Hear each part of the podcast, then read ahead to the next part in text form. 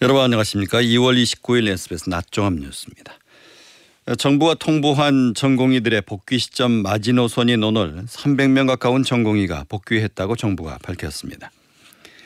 민주당의 친문 핵심인 임종석 전 대통령 비서실장과 홍영표 의원을 잇따라 공천 폐지하면서 친명계와 친문계 간 충돌이 극한으로 치닫고 있습니다.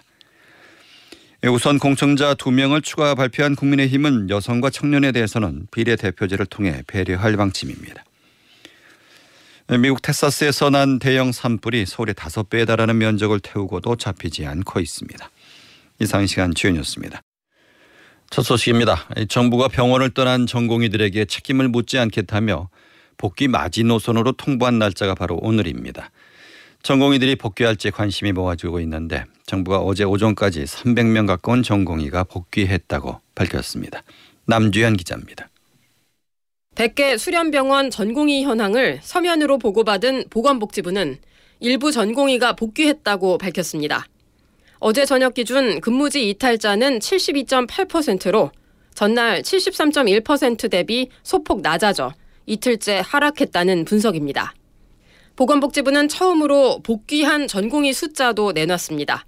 어제 오전 11시 기준 전공의 294명이 복귀했고 병원별로 보면 10명 이상 복귀한 병원이 10곳이고 최대 66명 복귀한 병원도 있다고 전했습니다.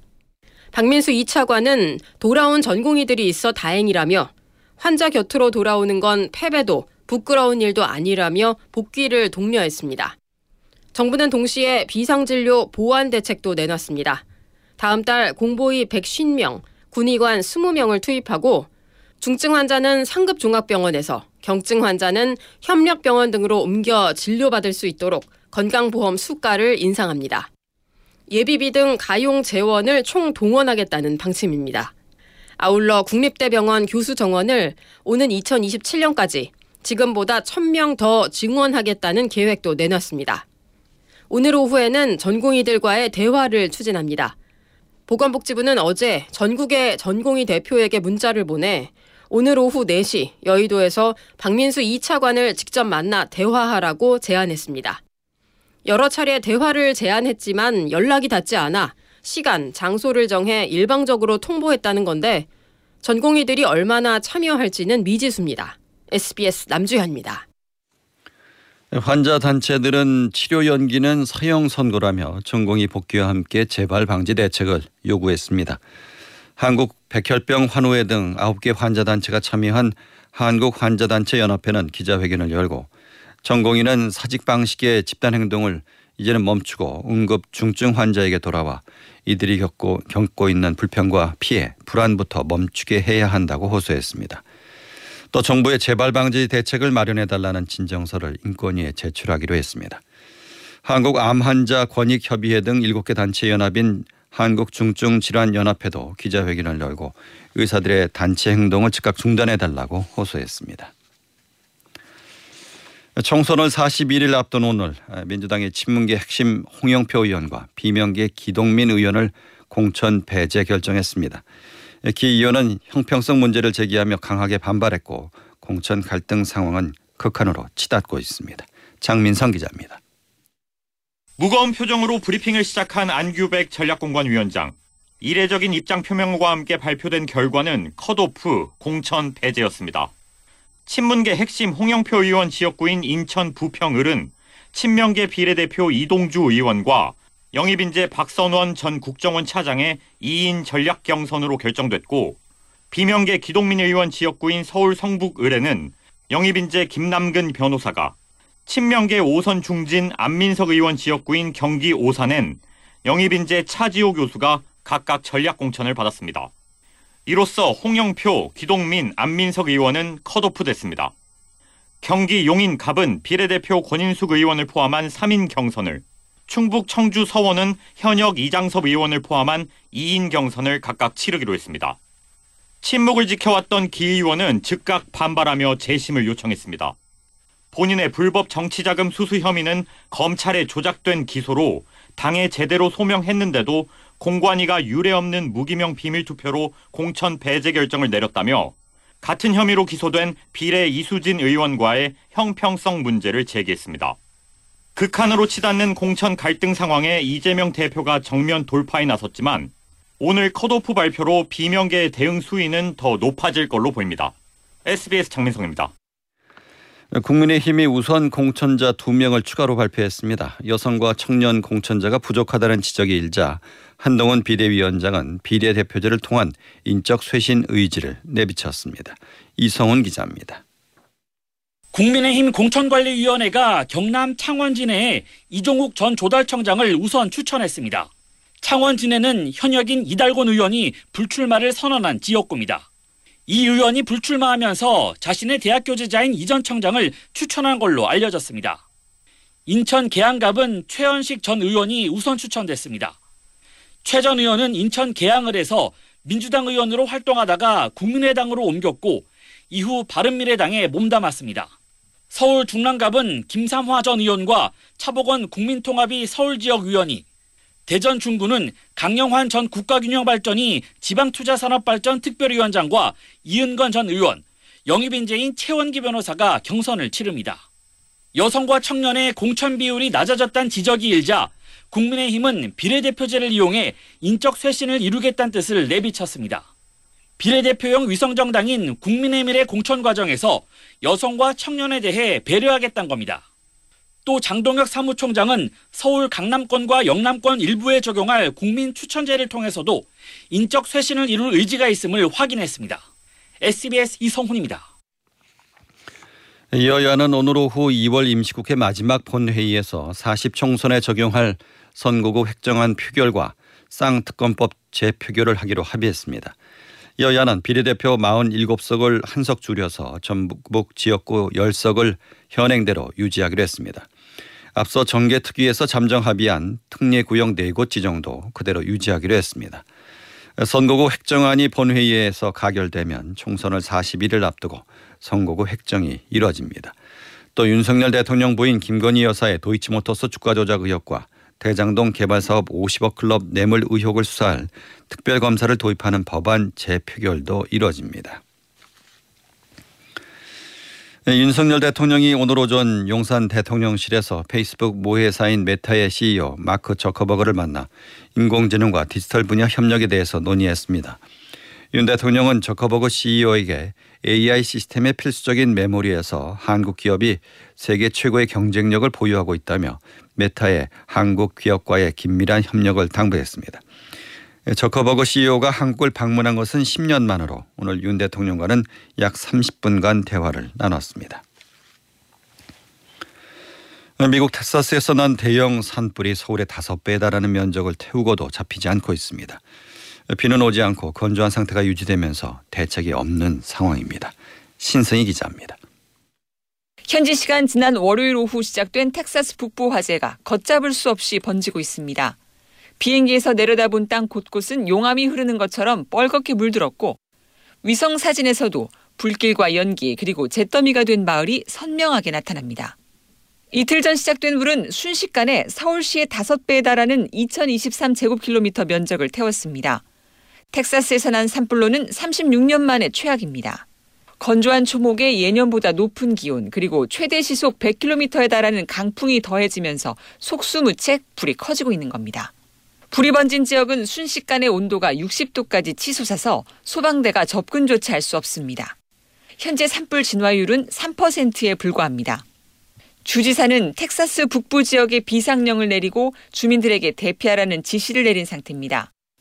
텍사스 북부 일대 3천 가구 이상에도 전기 공급이 중단되고 일부 마을에서는 수십 채 집이 불에 타는 등 피해도 속출하고 있습니다. 아직까지 한인 피해는 보고되지 않은 상태입니다. 현지 시간 목요일 아침부터 소나기가 곳곳에 내릴 거라는 예보가 내려졌는데 그 전까지는 하늘만 바라보는 상황이 이어질 것으로 보입니다. SBS 신승입니다. 불에 타는 자신의 승용차를 도로에 두고 사라진 20대 남성이 10시간 만에 경찰에 붙잡혔습니다. 방치된 차 근처에서는 부탄가스가 발견됐는데 경찰은 이 남성의 차 안에서 가스를 흡입한 것으로 의심하고 있습니다. 편광현 기자의 보도입니다. 어제 오후 4시 20분쯤 인천 서구의 한 주택가에서 달리는 승용차에 불이 났습니다. 불은 차량을 모두 태우고 10여 분 만에 꺼졌습니다. 인명피해는 발생하지 않았습니다. 운전자는 불이 타는 차량을 내버려둔 채 현장을 벗어나 도주했습니다. 불탄 차량 근처에선 부탄가스 여러 개가 발견됐습니다. CCTV 영상을 토대로 운전자 추적에 나선 경찰은 오늘 새벽 2시 10분쯤 20대 남성 A씨를 인근 사우나에서 긴급 체포했습니다. 화재가 발생한 지 10시간 만입니다. 경찰은 차량에 부탄가스를 싣고 이동하다 불을 낸 A씨에게 화학물질관리법 위반 혐의를 적용했습니다. 경찰은 A씨가 달리는 차량에서 가스를 흡입하다가 불이 난 걸로 보고 있습니다. 또 불이 난 차량이 A씨의 소유가 아닌 것으로 확인돼 A씨가 다른 사람의 차를 운전한 이유 등 정확한 사건 경위를 조사하고 있습니다. SBS 평광현입니다. 서울중앙지검은 민주당 전당대회 돈봉투를 수수한 혐의로 민주당 허종식 의원과 임종성 전 의원을 정당법 위반 혐의로 불구속 기소했습니다.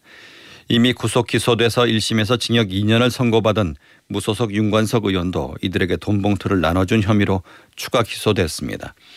검찰에 따르면 허 의원과 임 전 의원은 전당대회를 앞둔 2021년 4월 송영길 지지 국회의원 모임에서 윤 의원으로부터 각각 300만 원이 든 돈 봉투를 한 개씩 받은 혐의를 받습니다. 지난 2022년 12월 강남구 언북초등학교 앞 어린이 보호구역에서 술을 마시고 운전하다 초등학생을 치어 숨지게 한 41살 고모 씨에게 징역 5년이 확정됐습니다. 대법원은 원심 판단에 도주치사, 위험운전치사죄의 성립 등에 관한 법리를 오해한 잘못이 없다고 밝혔습니다. 시베리아 교도소에서 급사한 푸틴의 정적 알렉세이 나발리의 장례식이 현지 시간으로 내일 모스크바에서 열립니다. 파리에서 곽상은 특파원입니다.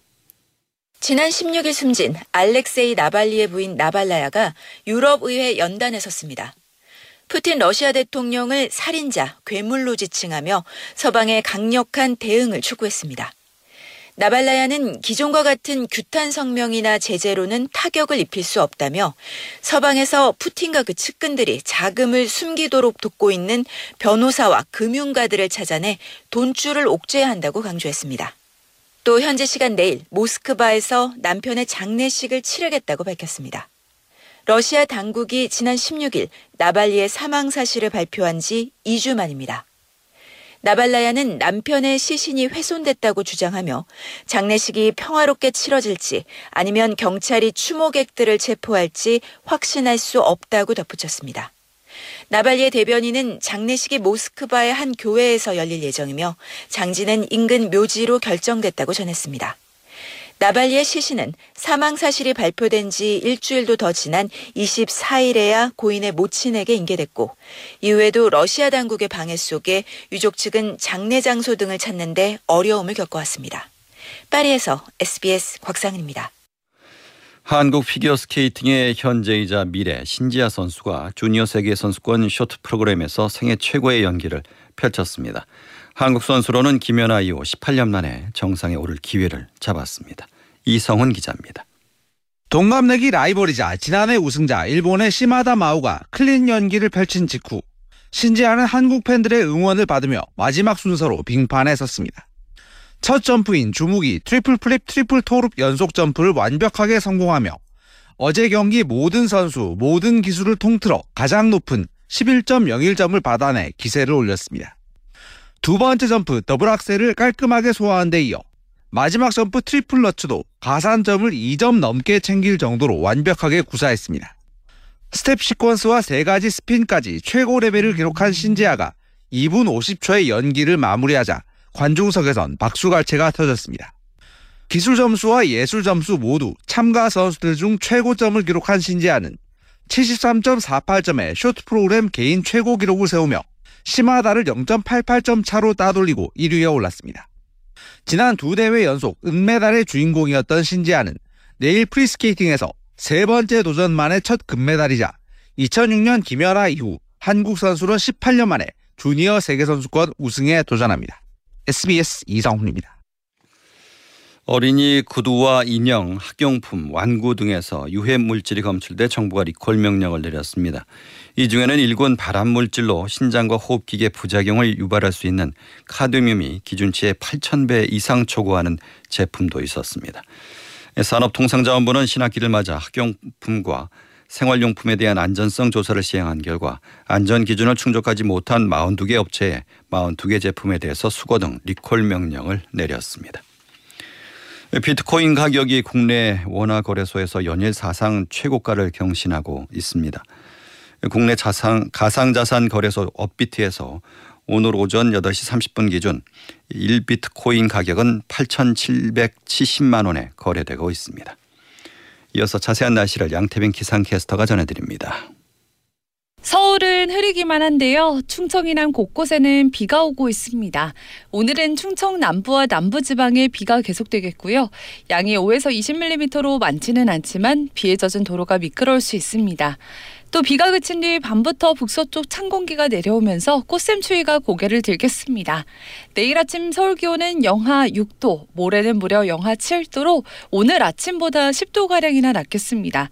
급격한 기온 변화에 건강관리 잘해주시기 바랍니다. 오늘 충청 이남에 비와 눈이 내리고 중북부도 흐린 가운데 일부 빗방울이 떨어질 수 있겠습니다. 해안 지방은 바람도 강하게 불겠습니다. 낮 기온은 서울이 8도, 대전 8도, 광주와 대구 7도로 어제보다는 조금 낮겠습니다. 이번 꽃샘 추위는 토요일 아침에 절정을 이루겠고요. 일요일부터 다시 차츰 누그러지겠습니다. 날씨였습니다. 주식 시황입니다. 코스피는 어제보다 6.18포인트 내린 2646.12를 기록하고 있습니다. 창업 투자 등이 상승하는 가운데 양방향 미디어 등은 하락하고 있습니다. 코스닥도 2.21포인트 내린 861.18을 기록하고 있습니다. 서울의 현재 기온은 8도, 습도는 51%입니다.